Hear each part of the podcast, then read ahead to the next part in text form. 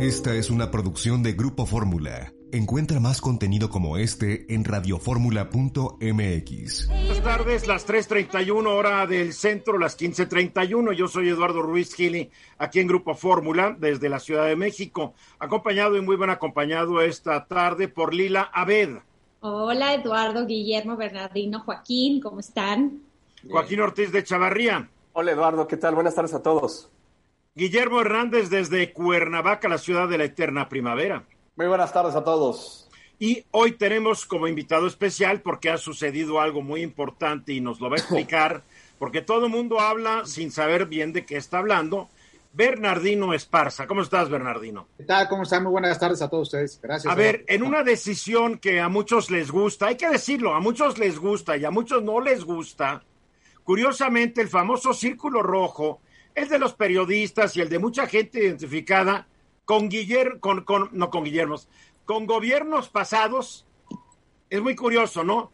Todos los periodistas que antes decían que el país iba a todo dar y que no les gusta este gobierno, están en contra de la decisión de la Suprema Corte. Yo personalmente no estoy de acuerdo con la decisión, pero la acepto. No considero que la Suprema Corte ya dobló las manitas y creo que ahorita nos va a explicar por qué Bernardino. Creo que la Corte buscó una salida legal del embrollo, pero el hecho es de que a favor del proyecto de la consulta popular únicamente votaron cinco ministros y en contra del proyecto que había presentado el ministro Aguilar Morales, pues en contra votaron seis. Es decir, dijeron que si es constitucional la materia de la consulta promovida por el presidente López Obrador para que los mexicanos digamos si hay que someter a investigar y someter a juicio a los expresidentes a favor de la constitucionalidad de esta consulta Arturo Saldívar, que es el presidente de la Suprema Corte, Alfredo Gutiérrez Ortiz Mena, Alberto Pérez Dayán, Juan Luis González Alcántara, Yasmín Esquivel y, Ana, y Margarita Ríos Farjat. En contra votaron Javier Laines Potisek, José Fernando Franco, José María Pardo Rebolledo, Jorge Pardo Rebolledo, el propio Luis María Aguilar Morales y Norma Lucía Piña Hernández. Um, como en todas las decisiones de una corte, hay gente que queda complacida y hay gente que queda insatisfecha. A mí cuando me han demandado políticos por supuestamente mancillar su dudosa reputación, um, me ha ido muy bien y, y, y, los tribunales han fallado a mi favor y en contra de ellos, y yo creo que ellos han de estar muy enojados y yo estoy muy feliz. Así ocurre, mi querido Bernardino. Alguien gana y alguien pierde. A ver, ocurre. nada más una cuestión, bien Eduardo, qué ocurrió hoy en la tarde. Nada más una cuestión en los eh, quien votaron a favor, por supuesto, de la consulta popular, eh, también fue Jorge Mario Pardo Rebolledo, ¿no? Eh, él fue a favor, no fue en contra, ¿no? De esa consulta. Son seis los que, acuérdate que son once ministros, seis. eh, en este Mira, caso, yo mencioné a los seis, a Saldívar, sí. a Gutiérrez, a Pérez Dayán, a Alcántara, Esquivel y Ríos Farjat, ahí están los seis. Ahí están los seis, muy bien. Yo tengo a Mario, yo tengo a Jorge Pardo votando en contra junto con Laines, con Franco, con Aguilar y con Piña. Ok, bueno. Son los datos, correcto. Están los datos. Ahí está Eduardo. Y, y bueno, el, el, hecho es que eh, se discute, se discutieron dos cosas importantes. En principio, si hay materia para poder eh, decretar la constitucionalidad de la, de la pregunta. ¿no? ¿Qué significa eso? Materia que si efectivamente, dentro de todos los términos legales, porque ellos hablaron de muchos términos legales. Híjole, que si no. O sea, demasiados, demasiados términos legales. Si finalmente legalmente procede, en pocas palabras, eso es lo primero, es la materia. O sea, interpretaron la Constitución, interpretaron la Ley Federal de Consulta Popular, por ejemplo, pusieron algunos otros ejemplos de otros países, algunos ministros, cómo se está llevando estas figuras participativas en esa parte del derecho a la participación de los ciudadanos, y con todos esos argumentos ellos vertieron y dijeron sí es constitucional. ¿no? Y ya, esos fueron seis. Y a ver, ahorita, pero ¿cuál es la materia de la consulta? La, la, materia de la consulta es que está pegado a la Constitución y está pegado, a, obviamente, a la Ley Federal de Consulta Popular la mayor parte de los ministros, inclusive el primer el ministro presidente, argumentó el derecho a participar de todos los ciudadanos que tienen el derecho a participar. Por eso hubo una reforma constitucional en el 2012 y después otra reforma constitucional en el 2019 para que los ciudadanos puedan participar en la toma de las decisiones de, que, de lo que está formulando en este caso el gobierno. A ver, pero el derecho a participar de los mexicanos está sobre el derecho, los derechos humanos de los involucrados a ser investigados. Creo que ahí estaría un poco el, el, asunto, ¿no? Es que yo creo que ahí, Eduardo, justamente, y lo comparto contigo y también no lo comparto con los seis de la mayoría en este caso, ese derecho a participar, porque no se les está negando a los ciudadanos a participar, es el derecho a participar, lo tienen, si es una figura participativa, por supuesto, del derecho a participa eh, participación de los ciudadanos. Sin embargo, lo que se está preguntando aquí es si efectivamente a través de un juicio pueden llevar a cabo cinco personas, es decir, presentarles ante las autoridades, iniciarles procedimientos, en este caso, administrativos y penales. Ese es el primer elemento en, ese, en, ese, en esa parte. Y tú bien lo dijiste, un derecho humano no puede estar por encima, en este caso, del derecho a la participación. Los dos son derechos, pero hay que entender que hay unos que están por encima más que otros derechos, y este es el derecho humano. El, la presunción de inocencia, los otros cinco ministros hablaron de presunción de inocencia, de debido proceso, por ejemplo. Algunos dijeron que sin duda no tenían por qué compartir la mayoría de todo lo que estaban diciendo ellos, y lo principal es que la justicia no se lleva, obviamente, a preguntar, se aplica en términos generales. Inclusive uno de los ministros que yo comparto esa, esa idea, que para eso está el Ministerio Público, para que se llevara la iniciación de todo el procedimiento, se llevara obviamente la persecución de la presunción del delito y el Ministerio Público iniciara, por supuesto, una carpeta de investigación y la consignación correspondiente ante un juez penal. Que era parte del argumento del ministro Aguilar para decir que no era pro procedente esta eh, consulta. Parte de él y otro también del ministro Javier Lainez, entonces, que es uno de los que ellos, el fundamento. También la, la ministra Norma Piña, ella decía, bueno, no hay que, yo no voy a estar sujeta en términos generales a ninguna presión, ¿no? Él, ella decía, vamos a aplicar lo que es en otros términos, lo que dice la ley estrictamente en ese sentido. Entonces, creo que creo que los argumentos en principio, Eduardo, fueron más hacia lo que es el derecho a la participación, que en un momento determinado valorar realmente el contexto de lo que es la pregunta como tal, ¿no? La, Luis María Aguilar, que es el ministro ponente en esa parte, hablaba de un concierto de inconstitucionalidades en su proyecto.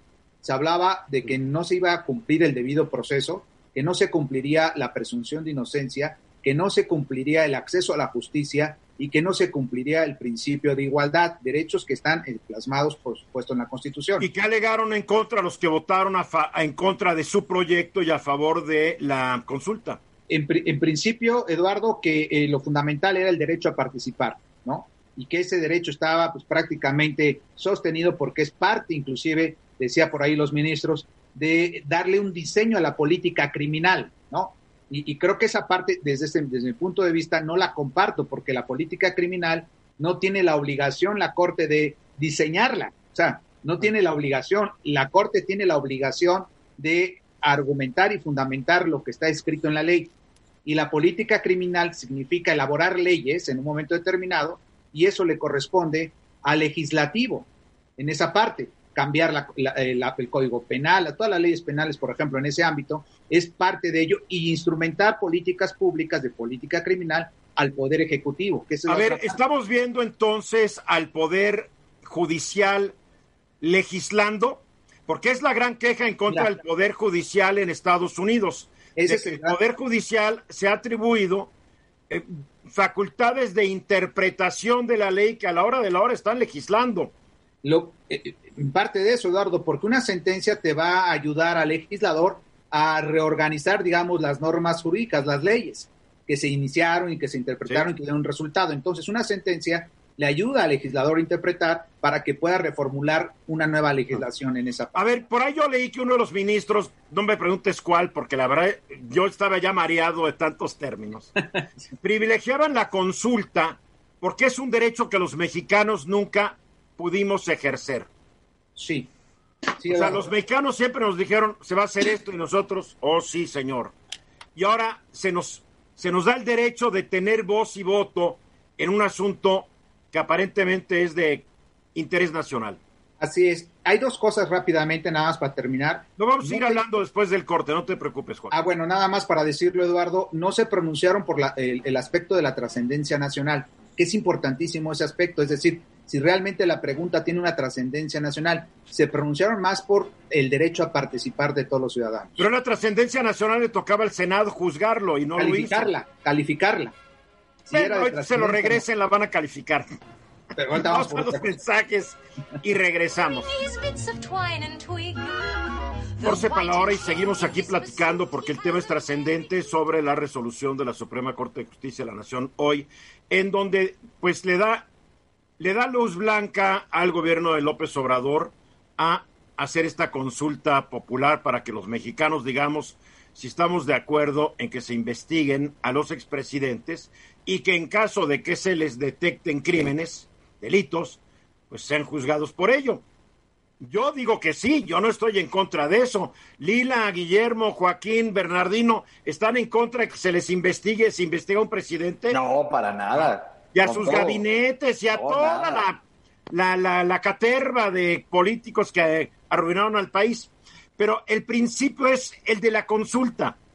El de la consulta, yo desde el principio siempre dije, este es un juego político por el político más avesado que tiene este país, que se llama Andrés Manuel López Obrador. Si ganaba bien y si perdía, tal vez hasta mejor, ¿no? Ya vieron que hace un par de días amenazó bueno, si no la dan, pues cambiamos la constitución. y, y, yo no sé si ese cambio constitucional después lo iba a aprobar la misma Suprema Corte de Justicia, Bernardino. Sí, habría que ver. Ahora, aquí la pregunta es, los seis que votaron a favor, y digo quiénes son, Arturo Saldívar, Alfredo Gutiérrez, Alberto Pérez Dayán, Juan Luis González Alcántara, Yasmín Esquivel y Ana Margarita Ríos, Farhat, yo los escuchaba dando muchos argumentos que la verdad yo no les entendía, porque estás hablando de derecho constitucional, que es toda una materia muy especializada.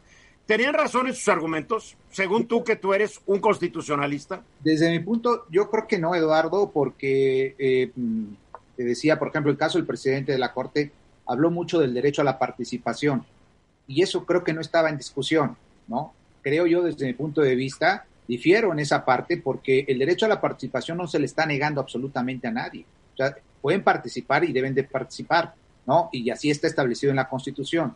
Pero otra cosa es en qué temas... A ver, pero a ver, yo te voy a ir interrumpiendo y, si tienen dudas, todos interrumpan a Bernardino. Está acostumbrado a que le interrumpamos.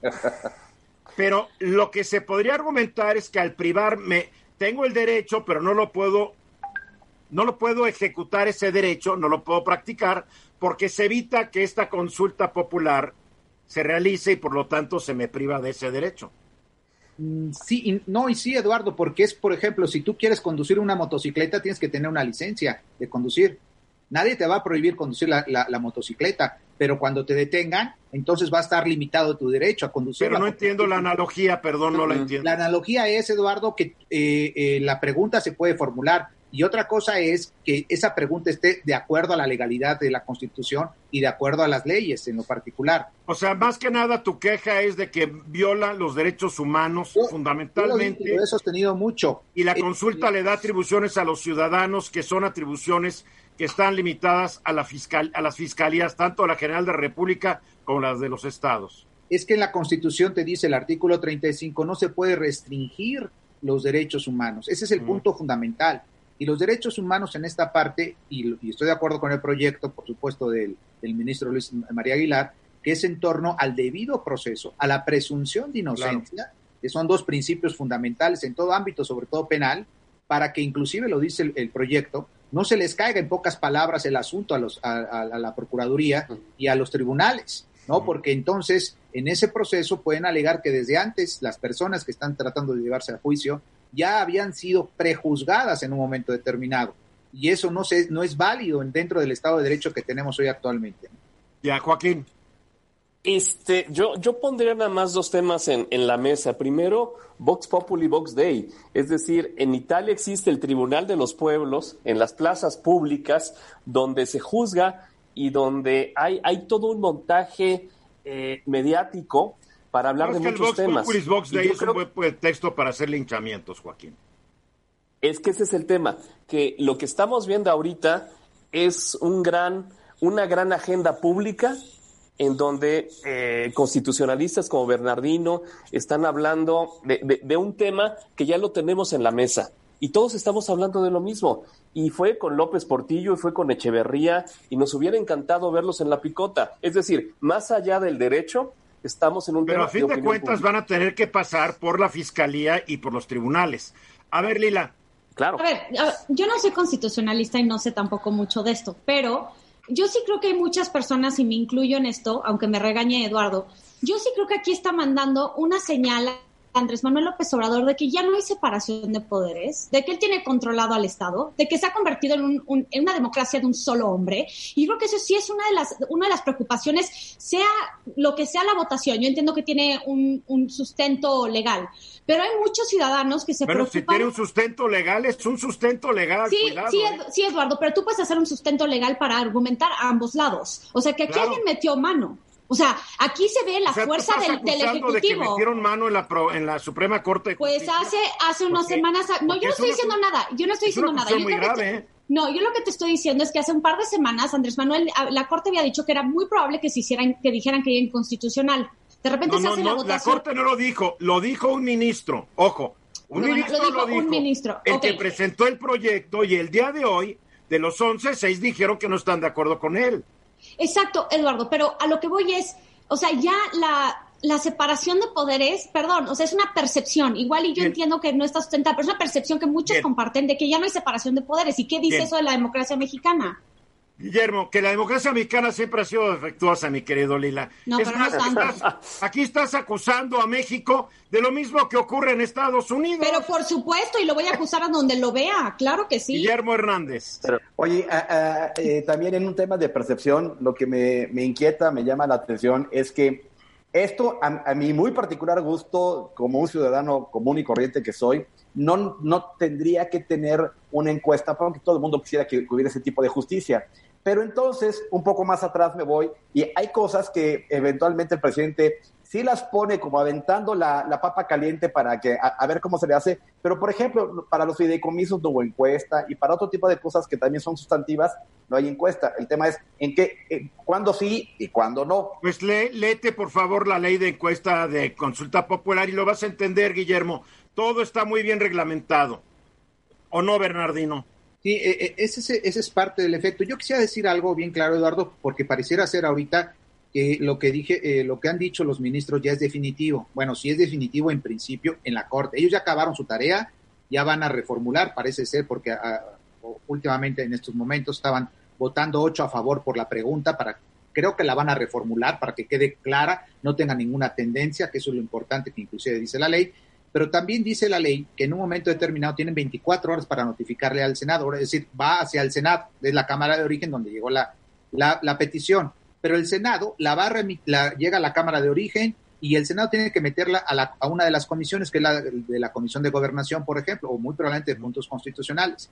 Pero después eh, de esto la van a someter a la mayoría de, de ambas cámaras, dice la ley, Cámara de Diputados y Cámara de Senadores, para que se apruebe. Si se aprueba en, la, en el legislativo en mayorías, entonces lanzarán la convocatoria para que el Instituto Nacional se encargue de toda, de toda la eh, reformulación, por supuesto, de esta pregunta. Ahora. es difícil que no se logren esas mayorías. Eh, pero es el procedimiento ahorita que está siguiendo. No está bien, pero sabemos que Morena y sus aliados tienen la mayoría. Ahora, hay una, una cuestión muy interesante que yo tampoco vi en la discusión de los ministros. Hay que ver ya en sus expedientes qué fue lo que pasó en la petición del presidente señala textualmente que debe ser el día de la jornada electoral el próximo año, el 6 de junio. Pero eso está en la ley federal y la constitución que fue reformada en diciembre del año pasado señala que es en el mes de agosto. Entonces, ahí pues deberá ser de acuerdo a la constitución porque una ley no tiene precedencia sobre la constitución. y esa interpretación no sé si la vayan a estipular ahí los ministros ahora en esta resolución o lo tenga que hacer interpretar el INE en un momento determinado no, el, INE no está para interpretar tampoco, no es tribunal. Yo creo que si no, de, si no definen esto, va a haber una controversia constitucional que van a presentar los legisladores de la oposición. El presupuesto, por lo menos para imprimir las boletas, las boletas de la consulta popular, que eso es lo más importante. Y si no, si es en el mes de agosto, toda la organización de la elección otra vez, pero en fin. Yo conozco a varios de los ministros de la Suprema Corte de Justicia, Lila, y y creo que son personas honorables, no creo que se hayan vendido ni se hayan doblado, como tú lo estás suponiendo. No estoy eh, suponiendo eso, te estoy diciendo que me preocupa la democracia mexicana. No, es que, estás, y te estoy diciendo que es... Al decir, Lila, al decir que ya no hay democracia porque ya no hay Suprema Corte de Justicia de la Nación, se interpreta, o tal vez yo soy mal pensado, que estás diciendo que los doblaron. Yo no estoy de acuerdo. Yo no, creo sí, que sí estoy diciendo. bueno, cada sí, vez que diciendo. hay una decisión que está a favor de lo que pensamos, ¡viva la Suprema! ¡Estamos de acuerdo! Claro, estamos de acuerdo No, porque nos dio la razón. Y cuando no, ¡a que la Suprema Corte! La verdad es que en estas decisiones No, esto es- nadie queda nunca contento. Mensajes.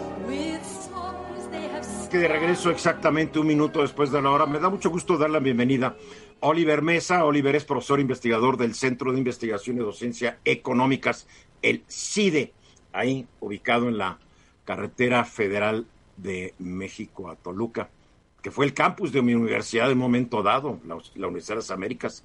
Ahí estuvo en una época que yo estuve ahí. El tema de los fideicomisos es otro tema muy polémico en el país. Yo tengo sentimientos muy encontrados porque yo, yo veo fideicomisos que en su existencia sirvieron de nada y se llevaron miles de millones de pesos que no sabemos a dónde.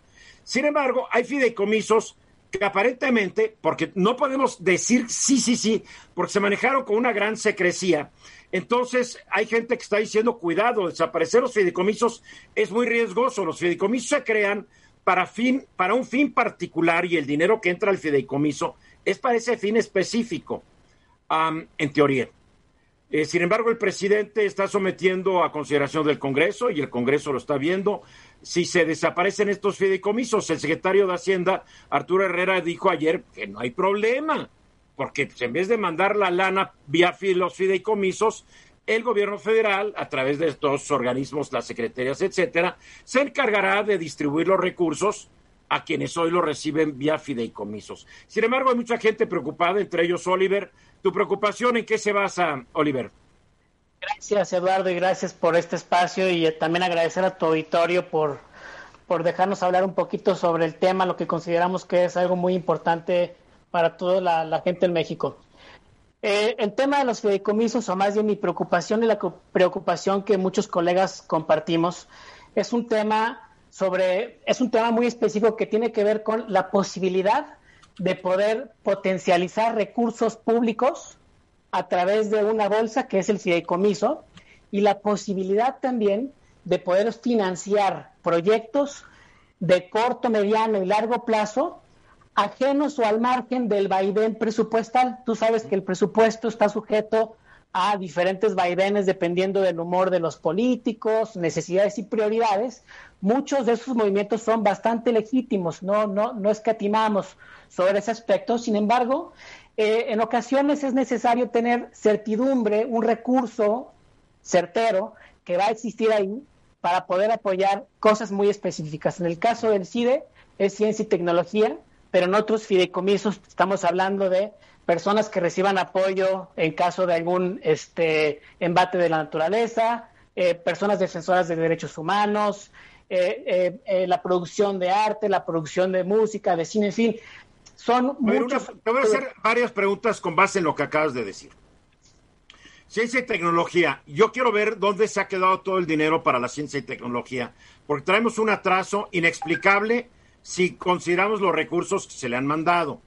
Hay un, hay un, hay un fondo, un fideicomiso para la promoción del deporte, y lo único que servimos para dar penas cada vez que hay un- una competencia olímpica a nivel internacional. El cine. Hay varios mecanismos donde mucha gente puede conseguir eh, dinero para hacer películas. Y yo creo que para hacer películas debería entrar en la iniciativa privada. Es un gobierno muy quebrado para que sigamos patrocinando todo. ¿Dónde está realmente, a dónde se ha ido el dinero para promover la cultura en este país? Si tú ves, cada vez los espectáculos son más pobres, lo- los museos cada vez traen menos muestras internacionales. O sea, mi gran pregunta, y esta, y por eso es, por eso soy, eh, estoy ambivalente. A ver, entiendo la función de los, de los, de los fideicomisos, pero ¿dónde diablos están los resultados de los fideicomisos? Claro, yo creo que por el contrario, el fideicomiso es un vehículo que te permite, de hecho, acceder a más recursos que no es público, ¿no? Tú decías, muchas de las actividades artísticas o cine pues debería de ser financiado por el privado. Por supuesto que sí, ¿no? Ahora, si le dejamos todo al mercado, pues tendríamos cierto tipo de cultura, ¿no? Pues Sin embargo, me encantaría tener dispuesto para el mercado y tener una institución como la Smithsonian. Por supuesto, yo creo que el tema del fideicomiso en realidad, su, su, su perdón, eliminar los fideicomisos no necesariamente resuelve lo que tú estás señalando, Eduardo, por el contrario. Correcto, estoy de yo acuerdo creo que contigo. Lo que tendríamos que estar pensando es cuál, primero preguntarnos, uno, los fideicomisos no han servido, digamos, para los objetivos o el nivel de objetivos que queremos. La pregunta es, ¿por qué? Si el vehículo, ahí está, es un vehículo apropiado para ese tipo de situaciones, y sin embargo, como tú señalas, habrá algunos fideicomisos que puedan tener este, o ineficiencias o incluso corrupción. Si eso es cierto, está muy bien que se investigue, que se señale y que se ponga a disposición de las autoridades las personas que han hecho un mal uso de un instrumento. Un instrumento puede ser usado para una cosa, digamos, a favor del Estado y de lo público y para otra cosa que no. Sin embargo, el hecho de eliminar los fideicomisos, muy por el contrario, nos quita dos cosas muy importantes que ya las mencioné. Una, la capacidad de potenciar un, un, peso del gobierno con 5 o 10 pesos de otros lugares que no son del gobierno, ya son 11 pesos, ¿no? Uh -huh. O bien la capacidad de mantener un recurso ajeno al vaivén político que pueda estar ahí y poder financiar proyectos de largo plazo. La tecnología, la ciencia, son proyectos que necesitan mucho tiempo. Es más, el tema de las vacunas o las curas no son cosas que se saben de la nada a la vacuna en un solo año. No, Hay mucha investigación de muchos años atrás que se ha tenido ahí a disposición, se generó y de repente cuando se requiere, entonces se busca, se tiene y lo nuevo se monta sobre lo que ya se sabe, A ver, Oliver, ¿qué dices o cómo le contestas al secretario de Hacienda, Arturo Herrero, que dice, Herrera, que dice, no se preocupen, ahí va a estar el dinero, nomás se los vamos a mandar directamente a los interesados, no por la vía del fideicomiso. Como diciéndonos, en Hacienda lo vamos a manejar con una gran honradez y eficiencia, que antes no existían los fideicomisos. Eh, puede ser un buen argumento o puede ser un argumento falaz. Mira, la ventaja del fideicomiso es que es un vehículo que tiene reglas, ¿no? Si, si ese monto que estaba en un fideicomiso no es usado para eso que estaba destinado, entonces la regla se violó una regla, ¿no? Por eso entonces, tienen que desaparecerlos para agarrar la lana. eh, creo que mi respuesta sería más bien por ese lado, ¿no? Es decir, ¿cómo podemos asegurar sin estos vehículos que exista el suficiente recurso para esos proyectos que requieren mucho tiempo de maduración, ¿no?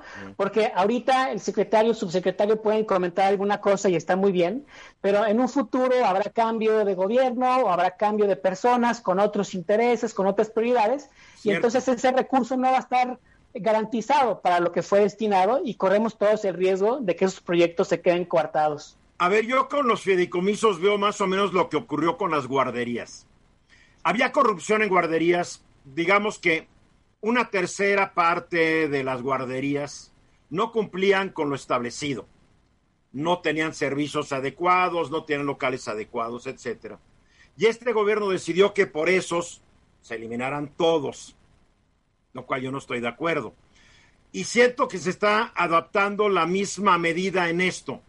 Hay fideicomisos donde hubo mucha corrupción, se clavaron la lana y como tú dices, y yo dije lo mismo con, los, con las guarderías, que se investigue, se castiga a los que tuvieron una mala guardería o se les dé a las guarderías 30, 60 días para regularizar la situación. Bueno, no me hicieron caso, ¿no? y creo que en esto tampoco nos van a hacer caso, Oliver, y se van a ir por como se van a ir, porque además el presidente tiene una mayoría en el Congreso y las mayorías mandan. A mí cuando yo hablo con, no, es que les digo a los panistas y a los priistas, les digo, pues organícense para que en la próxima elección no tengan mayoría, ¿no? Um, esto yo ya lo veo casi como un hecho consumado. Siento que tal vez a la hora de la hora le van a meter algunas pildoritas de tranquilidad para que los que no están muy contentos se sientan menos, menos asustados y menos desconfiados. No sé cómo la veas tú.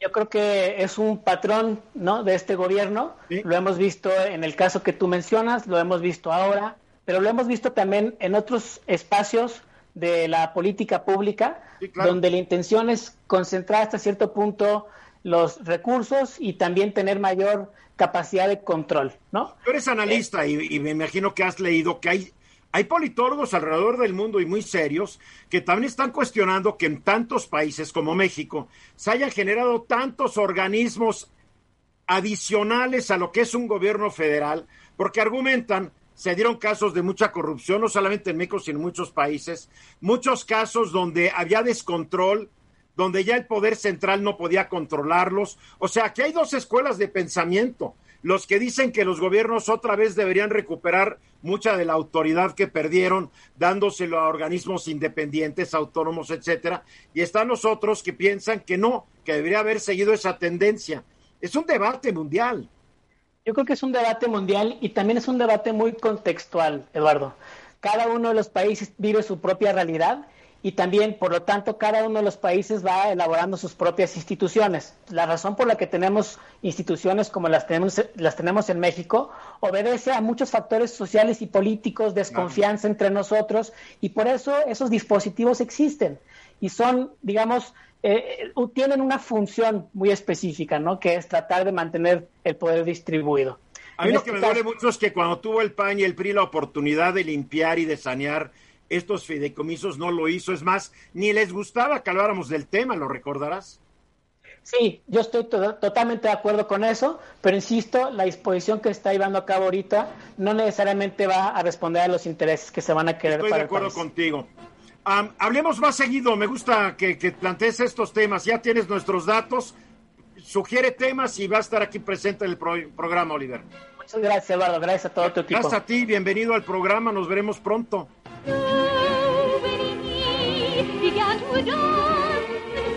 Exactamente faltan, no, han transcurrido 16 minutos desde que fuera la hora. Y como todos los jueves a esta hora, la doctora Joe está con nosotros para platicarnos sobre el COVID, que es una enfermedad nueva que ya ha matado a más de un millón de personas alrededor del mundo y que no tiene visos de detenerse. En Italia parece que la tienen controlada, pero váyanse a España y es de susto, de susto y de pesadilla. Eh, en México ya no sabemos ni qué está pasando, la verdad. Nunca hemos sabido. tratar de, adivinar, Joe.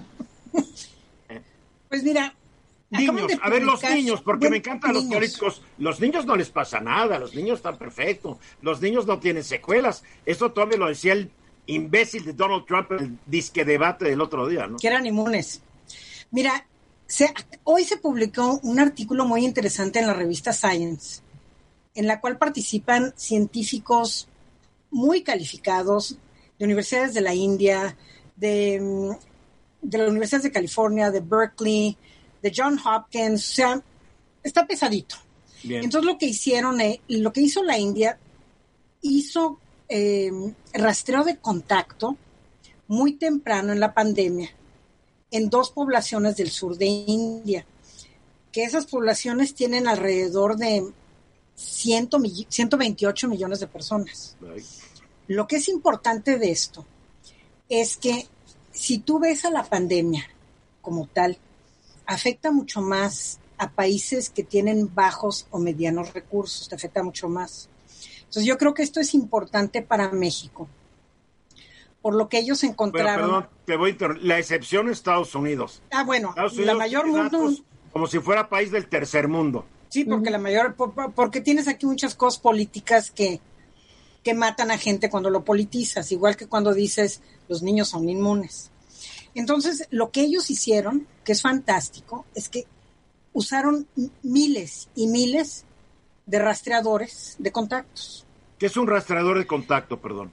son gentes que se dedican a ver, ok, tú tienes COVID, con quién estuviste en contacto, con quién vives, a dónde fuiste, dónde comiste, dónde fuiste al súper, y arman una red. Entonces lo que ellos hicieron, ellos alcanzaron casi a 3 millones de personas con este método. Y ellos encontraron que de, pon tú, que tú tienes 8% de casos primarios, ellos son responsables del 60% de casos secundarios. O sea, ocho de ocho personas, 60 se enferman. 60 se enferman. Ahora, lo que ellos hicieron muy bien es que ellos iban a las casas de los contagios primarios y de todos los contactos secundarios. Sacaban pruebas de COVID. Al día uno y luego a todos los contactos y a toda la persona primaria en el día 5 a 7. Iban a las casas, sacaban los estudios, sacaban historias clínicas. Ahora, en, el, en los sitios donde lo hicieron, son población, son estados en la India que ellos invierten más dinero por cápita, per cápita, en la salud. Entonces ellos tienen muy buenos centros de atención primaria. Bueno, mejores que en muchos lados. Lo que también encontraron ellos es que los niños se contagian de otros niños también. Entonces, la población de ellos, ellos vieron, la mayoría de los casos son adultos jóvenes. Y adultos jóvenes se define de alguien desde 12 años hasta 30. Y lo básico de esto es que no estaban en la escuela. Entonces, si tú ves todas estas poblaciones, son las que se mueven más, tienen más contacto con más gente, pero ellos son los que llegan y contagian a todos los demás. Los jóvenes y los niños. Sí. ¿Son súper transmisores? Todavía eso está en debate porque hay otros estudios que te dicen, bueno, tuvimos en Estados Unidos dos pacientes con COVID en la escuela que, se, que potencialmente hubieran contagiado a 800 personas, pero nada más enfermaron uno. Uh -huh. Pero tienes que ver la metodología. Yo creo que la metodología de estos cuates fue muy buena porque ellos hicieron perímetros, 5 o 6 kilómetros, y hubo, eran súper obsesivos en cuanto a cómo los vas a rastrear, historias clínicas, ver efectos secundarios, ver quién se está muriendo. La gente mayor no estaba muriendo porque la gente mayor no sale de su casa, pero si, si tú vives en hacinamiento, es otro, es otro cuento totalmente Aunque no sales de tu casa, llega el nietecito y bolas, ¿no? Pues sí. Lila. Oye, Joe, de estas, eh, de estos contagios, de los niños que están contagiados y están contagiando a, a otros eh, adultos y demás, ¿cuántos de los niños son asintomáticos? ¿Sabemos? Mira, no se sabe. Todavía están publicando el estudio, se acaba de publicar, pero ellos están viendo que muchos son asintomáticos. Por eso, uh -huh. por eso ellos hicieron los exámenes del PCR a cualquier contacto sintomático o asintomático. Okay. Sí, Joaquín.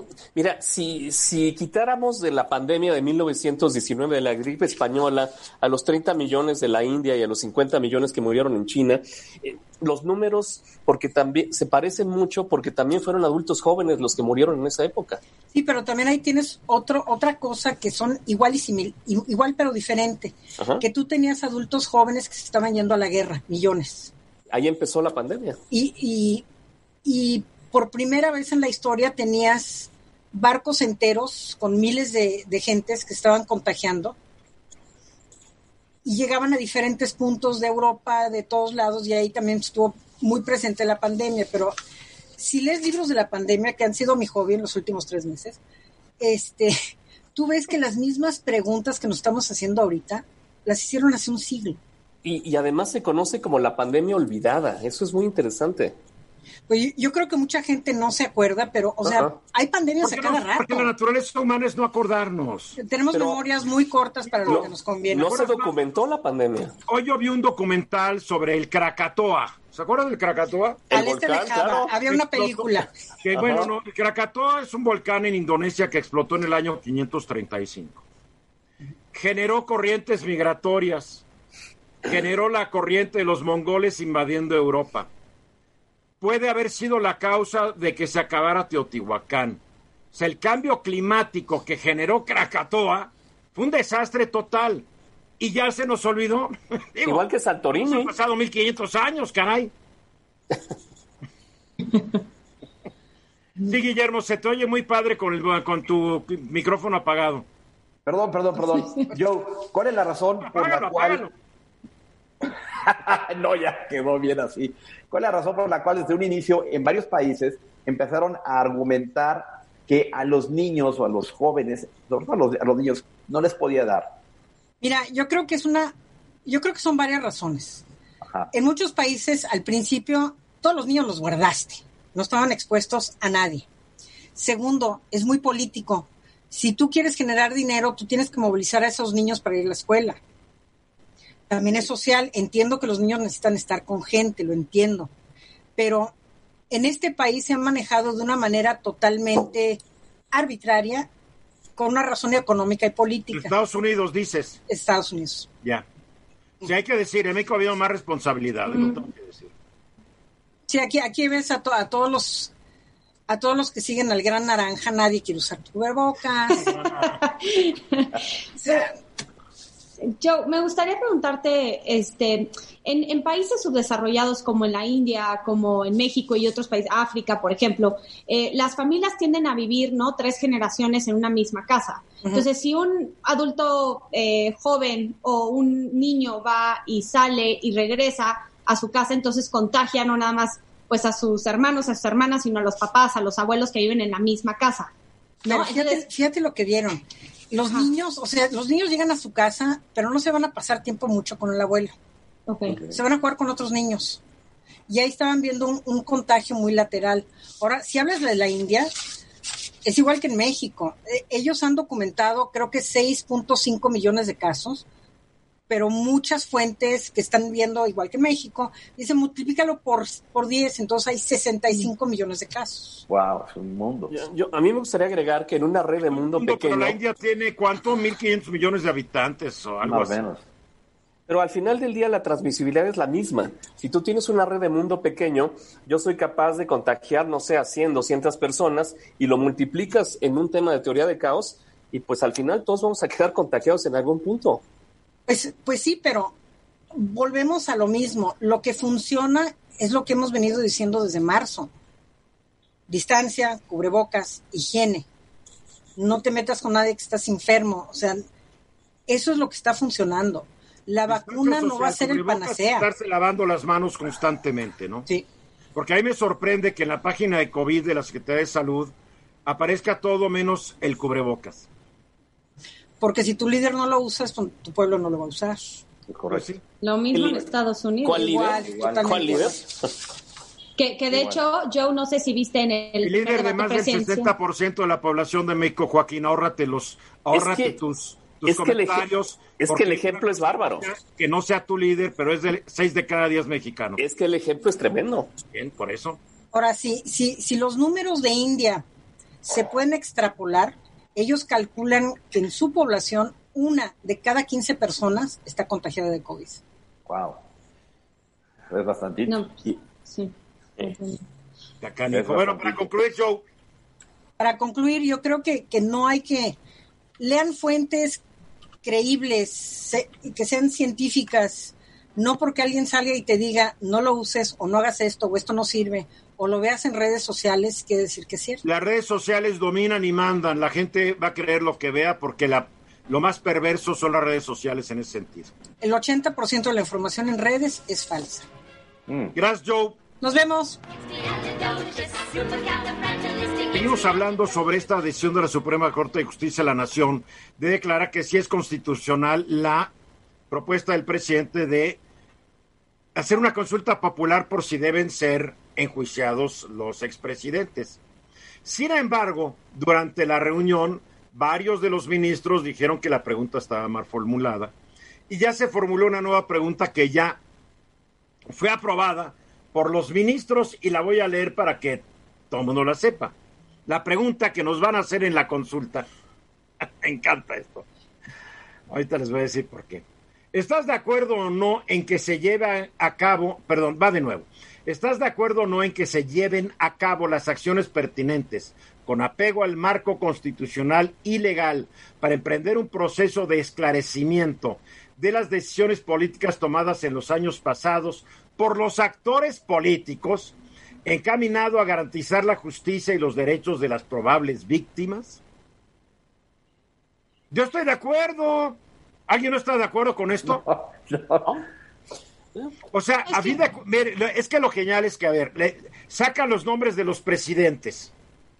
Ya no se vulneran sus derechos políticos ni sus derechos humanos, porque ya no, ya no aparecen en la pregunta. Así es. Habla de actores políticos. Actores políticos es una, o sea, es un concepto. Claro. Es cualquier persona que haya tenido un cargo político, lo que yo siempre he dicho, secretarios, etcétera, etcétera, legisladores, etcétera. En años pasados no están limitándolo nomás a los últimos sexenios. Am, yo diría que también empecemos a, en esto entre Plutarco Elías Calles, por la supuesta participación que tuvo en, el, en, en varios crímenes, ¿no? Eh, cállese, ¿se acuerdan? Cállese, ¿quién mató a Obregón? Cállese. A ver, tu opinión jurídica, Bernardino. Pues sí, Eduardo, fíjate, eh, yo sigo insistiendo que en principio, bueno, si es esta la pregunta, también hay una característica aquí importante, tú lo acabas de enseñar, en los años pasados, si la pregunta es en, en junio o en agosto del próximo año, ¿desde cuándo va a ser el tiempo? ¿A quiénes se les va a decir sí y no? y entonces se le deja a un criterio discrecional, por supuesto. Años pasados es desde el día de la consulta para atrás. Ah, años pasados. Entonces la pregunta claro. otra vez no es clara porque dice la ley que los ministros tienen la facultad de hacerlo, por eso lo han hecho de alguna manera. A ver, ¿no será que los ministros dijeron vamos a regresársela al presidente? No Años pasados incluye su gobierno, señor. Sí. No, yo no lo sé. Yo no lo sé. Eso es lo que ahora, te iba a preguntar yo. Ahora hay una, además de eso, Eduardo, abajo en la parte de los derechos de las probables víctimas. En el proyecto del, del ministro Luis María Aguilar se hablaba de la reparación del daño. Sí. Y la reparación del daño, pues significa inclusive también cuantías, se, se, significa inclusive dinero, Eduardo, ¿no? En temas de salud, por ejemplo. Si se llega a encontrar la culpabilidad de, este, todos estos actores políticos en un momento determinado, las víctimas van a tener ese derecho a la exigencia que el Estado repare el daño o el gobierno ver, repare el daño. Quiero regresar, quiero regresar. Comparemos la pregunta que quería hacer el presidente con la pregunta que está autorizando la Suprema Corte. Eh, la pregunta que quería el presidente era esta. ¿Está de acuerdo o no con que las autoridades competentes, con apego a las leyes y procedimientos aplicables, investiguen y en su caso sancionen la presunta comisión de delitos por parte de los expresidentes Carlos Salinas de Gortari, Ernesto Cedillo Ponce de León, Vicente Fox Quesada, Felipe Calderón Hinojosa y Enrique Peña Nieto, antes, durante y después de sus respectivas gestiones, obviamente era una violación de sus derechos humanos. Lo eliminan al decir actores políticos. Se elimina. Sí, sí Lila. Eduardo, Pero ¿por qué a ver, Bernardino, ¿por qué tienes tú que preguntarle a la ciudadanía si se debe de hacer o no? Si tú tienes la evidencia para presentar un caso, no necesitas hacer una consulta popular, ¿no? No, no. Por, ese, ese, ese, es mi, esa es mi queja. Esa es, es, es la, la intención. Exactamente, Claro, Eduardo. Exactamente. No, A es ver, ¿quién es propaganda. Exactamente. Mira, los que participan en esto son políticos. Exactamente, pero entonces la intención es política utilizando la Suprema Corte para darle una legitimidad la a Suprema algo Corte que creo, no a debería, que no juicio, necesita. creo que a mi juicio le dio muy buen, muy bien la vuelta. O sea, sí, pero sí, pero sí estamos viendo la intención política para utilizar a la Corte Suprema. Pero la Corte Suprema, en vez de, dice, pues sí, haga la consulta, pero le da la vuelta. Aquí ya no hay una violación de los derechos humanos de nadie, mi querido Bernardino. Pues de alguna manera, ¿no, Eduardo? Pero, pero la, la, No, la- no, la, no hay- eh, no se nombra a una sola no, persona. no se nombra, se, se habla de todos los actores políticos, de todos legisladores, entendemos como tal, senadores, gobernadores, pero presidentes. no identifica a nadie. Esto es muy importante. Joaquín, Yo, yo, yo creo que, que el debate que estamos viviendo y la forma como lo estamos viviendo, la percepción de riesgo, el manejo público y el manejo mediático, ya es una ganancia para el presidente. ¿Por qué? Porque al final del día, y no sé si Bernardino estará de acuerdo conmigo, tienes una denuncia, vas ante el Ministerio Público y ya después se acreditará lo que se tenga que acreditar. esto es político. Acuérdate que el presidente Claro. siempre dijo que él no quería hacerlo. Que no más que Propaganda. lo pedía. Entonces el presidente, es más, yo siempre discrepé con el presidente. ¿Cómo que no quieres hacerlo? Investígalos. Yo siempre lo dije. Am, ¿Qué bueno que nos van a investigar?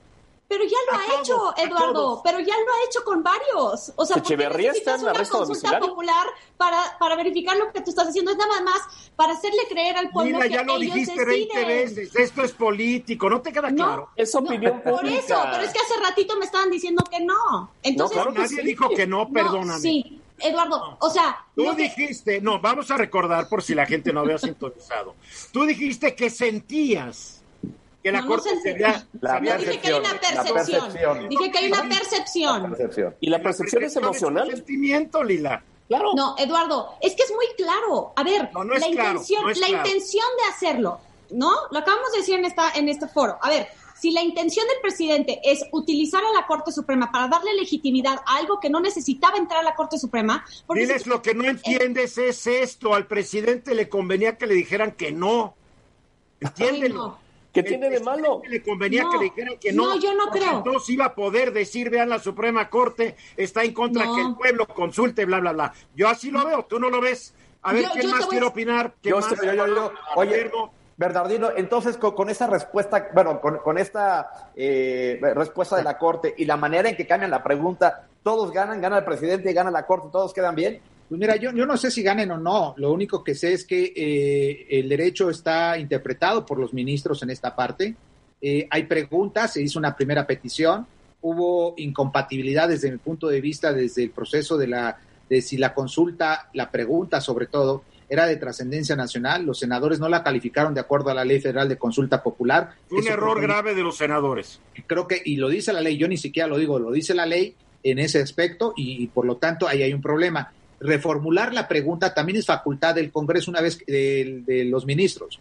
Una vez que la aprueban, que aprobaron ya anteriormente por seis votos, hoy la aprueban la- el cambio por ocho votos, es decir, ocho más, dos más se sumaron a decir esta pregunta es la correcta. Votaron Ahora- a favor, fíjate, los que votaron a favor fue el ministro ponente de la, de la, de- del proyecto que fue rechazado, Luis María Aguilar, José Fernando Franco, José María Pardo. Ah, no, estoy en otra, estoy en otra. No, estás perdón. en otra, sí. Eh, me, Sí. me- me salté un párrafo. To- Sí, todavía no, pero, pero el problema, Eduardo, por ejemplo, la parte final dice a garantizar la justicia y los derechos de los de los probables de las probables víctimas. La justicia debe estar garantizada, no debes de preguntarla, que es lo que dice también parte de la del, del- de la ponencia del, del ministro Luis María Aguilar. La, la tienes derecho a acceso a la justicia y eso y eso es importantísimo y el procurador y el juez te la tiene que garantizar y te la tiene que proteger a todos los a todos los habitantes de este país.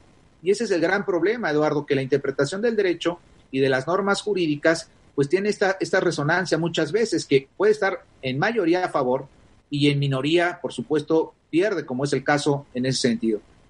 Siempre que hay una resolución polémica, nadie queda contento. Es un hecho. Así es, así es, Eduardo, todo ha sido el Tribunal Electoral. dormir eh, hoy, ya mañana dormirá bien. Ah, en serio, así son estas decisiones. Está bien. Hay gente que, mira, tú entras a las redes, gente está diciendo, bravo, qué bueno, qué bueno, y otros, qué malo, qué malo, qué malo.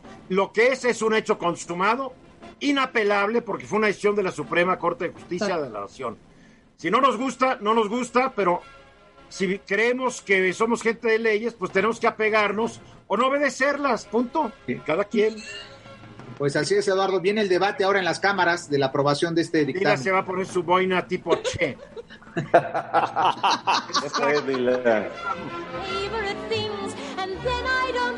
Ya de regreso, exactamente faltan 14 minutos para la hora. Le doy la bienvenida a Hugo González. ¿Cómo estás, Hugo? ¿Cómo estás, Eduardo? Yo aquí escuchándolos atentamente esta controversia sobre la Corte. Que, a ver, no eres abogado. No, Ninguno de los que aquí quedamos somos abogados. Pero tú tienes tu opinión. Te persinas, ¿verdad? efectivamente. Am, pero, ¿qué opinas tú? Porque tú eres, tú eres, eh, tú eres una persona que apoya la 4T.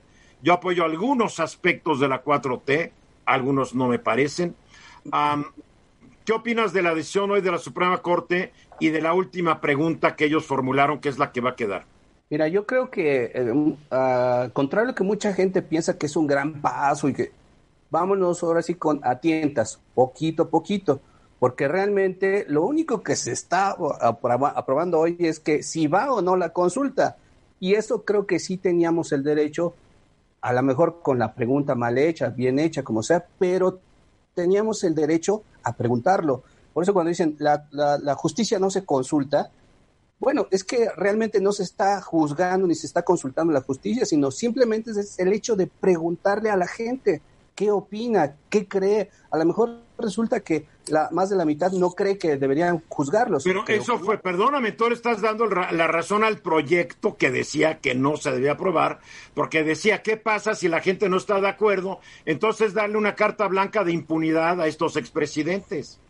Exactamente, por eso también era importante lo que había dicho Pablo Gómez hace unas semanas de promover una, una ley de amnistía, porque con esa era ratificar realmente si iba o no la consulta, porque si la pregunta para la amnistía era, ¿estás de acuerdo que los políticos sean perdonados, entonces inminentemente la gente iba a decir no. Y obviamente ahí venía la... Ah, entonces... Pero es que no tienes que hacer una pregunta. Mira, es que el punto es este, Hugo. Si, tú, si hay presunción de culpabilidad, se presentan las pruebas a la fiscalía correspondiente, se investiga y si la fiscalía determina que hay culpabilidad, lo somete a un juez y un juez ya realiza el juicio. Porque es un delito que se persigue si hay elementos de prueba. No le tienes que preguntar a los mexicanos. ¿Quieres que investiguemos a alguien cuando el gobierno tiene todos los instrumentos de investigación? Por eso creo que la pregunta ya como quedó es una decisión muy salomónica sacan, nomás hablan de actores políticos.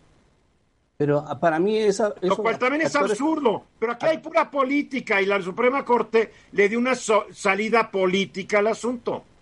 Y, y, yo creo que se pone en la mesa de debate, Eduardo, el antipresidencialismo. Es decir, han sido años y años de agravio, de corrupción Claro con que Pepe, López Portillo, Super Luis, Echeverría. No, vete desde, vete desde Guadalupe Victoria para acá. Desde Huitzilihuitl, vaya. Y ahorita se pone en la mesa el debate y yo creo que al presidente López Obrador le salió muy bien. Yo estoy de acuerdo que sean investigados, totalmente. Yo también. Ah, y no solamente los presidentes, como dice la nueva pregunta, los actores políticos del pasado y del presente. Sí, Lila, Este, a mí se me hace que también tenemos que tener mucho cuidado cuando una institución, una Corte Suprema se empieza a politizar. O sea, yo ahí nada más lo digo, o sea, cuando se empiezan a politizar ciertas instituciones que de veras no deberían de llegar o caer en este pero tipo siempre han de estado cuestiones. politizadas las Supremas Cortes, la de México, la de Francia, la de Estados Unidos. Sí, no, siempre han estado politizadas. Sí, sí, pero para en esta cuestión se me hace que la intención es tan clara de utilizarla para un fin político que no, o sea, que se me hace que es muy politizado. O sea, te doy la razón, pero no es nada nuevo. ¿No? A lo que voy. ¿No? Que No, en Estados pero- Unidos, muchas de las muchas de las decisiones de la Suprema Corte de Estados Unidos se aprobaron cuando había una mayoría liberal. Claro, eh, no. decisiones políticas. Y ahora, ¿cuál es el terror de que va a llegar una mayoría conservadora que puede echar para atrás todo lo que los liberales? Claro que hay política. Oye, la Suprema Corte de Justicia de la Nación en Estados Unidos, en 1850 y tantos, determinó que los negros, pues no podían ser considerados seres humanos. Y fue Así la es. Suprema Corte de Estados Unidos. No, y Eduardo, y a ver qué pasa esta elección, ¿verdad? Porque de nuevo con una mayoría conservadora pueden emitir un fallo para que gane un presidente cuando tal vez no gane el voto popular. Y hasta la guillotina era un factor político. O sea, sí, Oye, pero No, pues Yo- sí. Sí, muy, muy, un símil muy... Eh, No, sí, por- no, porque sí. era un mensaje público en plaza pública y pasaban de todo y les cortaban la cabeza, pero un mensaje político al final del día. lo que Todo pasa, Eduardo, todo es político, puedo decir claro. una cosa. Yo creo que ver, resalta, bueno, Oye, pero a- a- ahora lo interesante es que después de todo esto que sucedió y que acaparó, acaparó los reflectores, ojalá que sí haya una, una, una acción de investigar y de tener alguna, alguna cosa de estas, porque si no, entonces, ¿de qué sirvió todo esto, no? A mí me show. encantaría que sean investigados. Claro, por supuesto. Sin importar si estaban en Morena, en PRD, en PRI, el PAN, el PT, Movimiento Ciudadano, cualquier partido. Por y en supuesto. cualquier sexenio. Porque tú puedes investigar a alguien que estuvo, aunque ya haya, aunque ya haya prescrito el delito, tú puedes decir, encontramos que hizo esto, ya prescribió el delito y no podemos seguir adelante. Pero también yo creo que muchos políticos merecen el escarnio público. Por supuesto, Que se claro. sepan Claro. las fregaderas que hicieron. Claro. Claro. Las fortunas Claro. malavidas, Exacto. los crímenes, porque hasta crímenes y asesinatos muchos son responsables. Es correcto. Desapariciones sí, extrajudiciales. pero también de este gobierno, Eduardo. Ah, no, por Pero eso. también de este todos. gobierno. Por de eso todos. De todos. También de este gobierno. Quiero insistir, la pregunta es, tomadas en los años pasados, ya incluye este gobierno. Pasados desde ayer Así para es. atrás, ¿no? Claro. Exacto. Por eso- o de hoy por para eso- atrás. Yo creo que ese es el, ma- el mayor éxito, la mayor ventaja es que, que ya estamos hablando de esto. Eso es una, eso es un gran logro. Estamos hablando De de, acuerdo. de- de juzgar a los presidentes. Nunca se había hablado de eso. Entonces, Ya era hora. pues, qué bueno. Porque Echeverría alguien lo mencionó, lo hicieron bajo arresto domiciliario y después determinaron que el cuate era más inocente que una paloma. Pero sigue en su casa, ¿eh? Si tiene Ahí sí. 98 años, ¿qué quieres que haga? Y lee el periódico y es activo, pero, pero creo que es un buen ejemplo de Echeverría para esto. Se hubiera quedado en su casa desde que nació, pero en fin. Ahora, Eduardo, ¿cómo sería el, el enjuiciar a un presidente? Porque no creo que viene exactamente no, bien es plasmado no eso. ¿no? el presidente, lo vas a enjuiciar a un ciudadano común y corriente que da la casualidad que es expresidente, pero es un juicio ante un tri- ante la fiscalía tiene que presentar pruebas que un juez determine y aquí ya ya quiero imaginarme la discusión. Claro, es que el juez estaba vendido y por eso de por eso aceptó que juzgaran a, a Peña Nieto, que era tan mono y buena persona y todo se va a politizar, Lila, todo de todo. Porque un país polarizado, y siempre lo hemos sido, es político.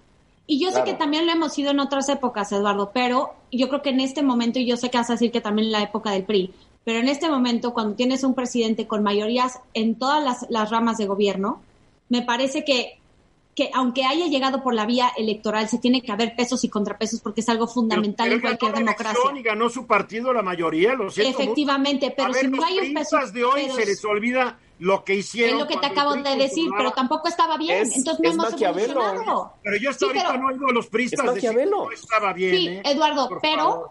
pero Andrés Manuel sí dice que lo que hacía el prismo era estaba mal. El poder Entonces, se ejerce. Tampoco que se queje cuando él hace lo mismo estando en el poder. No, porque el poder se ejerce, ya lo dijo si Maquiavelo. perdóname, tú ganaste una elección con el 53% de los votos, ganaste una mayoría absoluta en el Congreso, haces lo que te dé la regalada gana. Eso es política, Lila. Lo En el- demás Sí, sí, es política, pero tampoco el es marco de la democracia. ley, además. Joven, Tampoco entiendo, necesariamente es democracia. Es joven e idealista. ¿Por Pero No, no, no, ser democracia. idealista. En- No, en- no, en no, es idealista. democracia. Ser Cuando- idealista. Cuando un presidente demócrata tiene mayoría en el Congreso, hace lo que se le antoja. Ejerce el poder legítimamente. Efectivamente, pero nada más que cuando no hay oposiciones y cuando no hay eh, separación de poderes y cuando tienes Oye, cuando no hay completo y oposición total es que control. la oposición entonces es una limitada mental que no puede ganar oposiciones. Exacto. Bueno, Sí, entonces claro, esto ya no es claro. democracia, pero entonces los pilares de no? la una Es democracia, ya democracia. no están. Pero es que Llegó los- legítimamente. Perdóname, ahí está el proceso electoral. A ver, Joaquín, si tú lees lo que es una democracia, tiene que haber balance. Adiós, punto. Hugo, adiós, Guillermo, adiós, Joaquín. Hasta luego. Ustedes. Ah, te invitaría a mi diálogo esta noche, pero me dejarías plantado, Lila. Invítame. Lila, deja plantada a la gente. No dejo plantado a nadie. Si anuncias que no puedes, No no, te dejar plantado a enojes. nadie. Dejaste plantado. No te Hoy a las 10 enojes. de la noche. Y tú ya no te quejes, Joaquín. Esto es democracia. Con Al E. Ruiz Gil, ahí los espero. A ver si. Esta fue una producción de Grupo Fórmula. Encuentra más contenido como este en radioformula.mx.